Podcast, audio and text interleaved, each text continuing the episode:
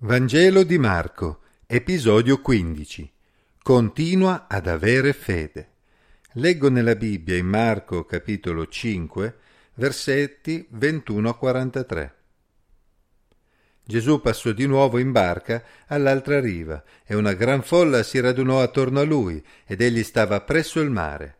Ecco venire uno dei capi della sinagoga chiamato Iairo, il quale, vedutolo, gli si gettò ai piedi e lo pregò con insistenza, dicendo La mia bambina sta morendo.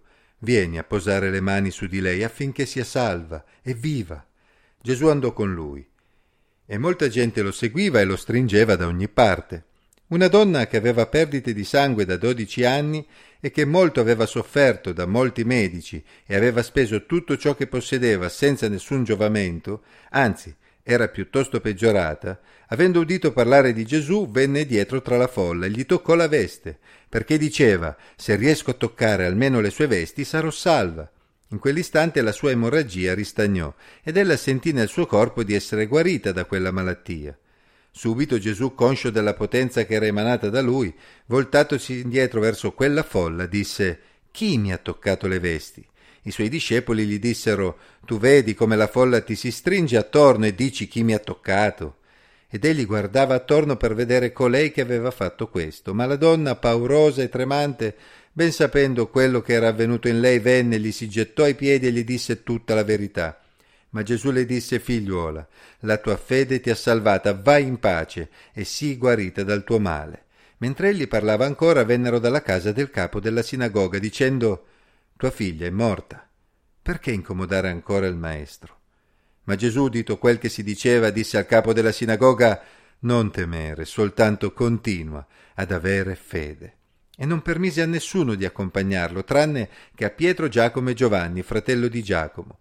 Giunsero a casa del capo della sinagoga ed egli vide una gran confusione, gente che piangeva e urlava, e entrato disse loro perché fate tanto strepito e piangete? La bambina non è morta, ma dorme. Ed essi ridevano di lui. Ma egli li mise tutti fuori, prese con sé il padre e la madre della bambina e quelli che erano con lui, ed entrò là, dove era la bambina, e presala per mano le disse Talità cum, che tradotto vuol dire ragazza ti dico alzati. E subito la ragazza si alzò e camminava perché aveva dodici anni e furono subito presi da grande stupore ed egli comandò loro con insistenza che nessuno lo venisse a sapere e disse che le fosse dato da mangiare. Non dobbiamo pensare che tutti i religiosi, più in vista ai tempi di Gesù, fossero persone che non erano aperte al regno di Dio. Qui ci troviamo di fronte a un uomo di nome Ietro, che aveva una posizione importante, quella di capo della sinagoga. Anch'egli, come altri, aveva sentito parlare di Gesù e non sappiamo se in precedenza fosse stato uno scettico. Sappiamo però che quando si trovò alle strette, magari dopo aver tentato invano altre strade, Pietro comprese che la figlia sarebbe morta e a quel punto aveva deciso di giocarsi un'ultima carta recandosi da Gesù, quell'uomo che stava riscuotendo grande successo tra il popolo. Egli mostrò di avere fede, aspettandosi che Gesù ponesse le sue mani sulla bambina per guarirla. Ma Gesù quel giorno aveva in mente qualcosa di ancora più grande per Jairo, per la sua famiglia e per tutti i suoi conoscenti. Gesù aveva già operato molte guarigioni, ma molti erano rimasti ugualmente scettici nei suoi confronti, affermando che scacciava i demoni per opera di Satana. Ma cosa avrebbero pensato di fronte ad una risurrezione dei morti? Così, nonostante l'urgenza, Gesù si fermò a parlare con una donna. Chissà quante persone avevano toccato Gesù, come prontamente gli fecero notare i discepoli, e chissà quante erano state guarite attraverso quel contatto. Eppure Gesù volontariamente si fermò di fronte al tocco particolare di quella donna che aveva sofferto di emorragia e non si trattava di una malattia letale ma la perdita continua di sangue era debilitante e inoltre la manteneva in uno stato permanente di impurità rituale secondo la legge. Si veda Levitico 15, versi 19 a 33, impedendole di vivere una vita normale in mezzo agli altri. Comprendiamo quindi quanto fosse importante la guarigione per quella donna. Ma nel momento in cui quella donna tornava a vivere, un'altra vita si stava spegnendo. A quel punto sembrava che fosse inutile costringere Gesù a proseguire. Jairo poteva andare a casa a piangere sua figlia con la certezza che Gesù avrebbe potuto salvarla, ma non l'aveva fatto. La situazione era davvero drammatica. Mentre Gesù si intratteneva con quella donna che si era distinta per la sua fede, non stava facendo nulla per impedire la morte della figlia di un altro uomo che aveva dimostrato ugualmente di avere fede. Possiamo immaginare la delusione di Jetro quando udì che sua figlia era morta, ma a quel punto Gesù lo incoraggiò, dicendogli dolcemente Continua ad avere fede. Quel giorno il rallentamento di Gesù non avrebbe prodotto dolore, ma una gioia ancora più grande.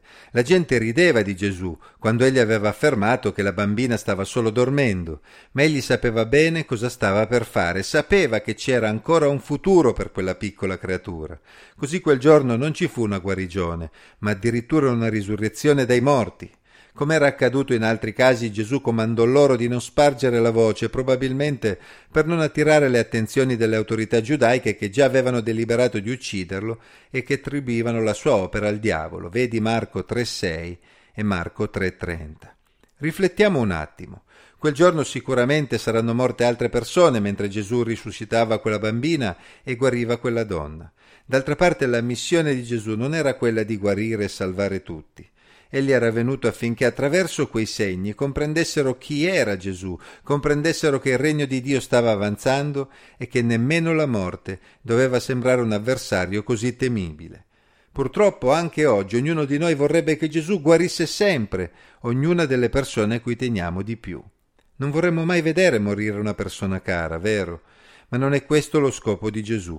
Anche oggi ogni tanto egli ne può guarire o addirittura riportare in vita qualcuno ma solo per dare un segnale, per ricordare che dobbiamo guardare al futuro con speranza, perché Egli ci ha dato la vita eterna. Non cerchiamo segni solo per questa vita, perché prima o poi i nostri cari ci lasceranno e prima o poi anche noi ce ne andremo.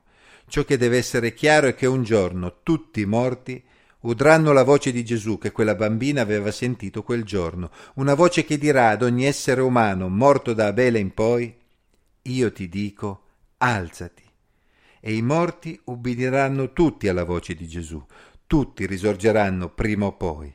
Ma la domanda che dobbiamo porci è questa. Risorgeremo per vivere per sempre o per essere giudicati da Dio ed allontanati definitivamente da Lui?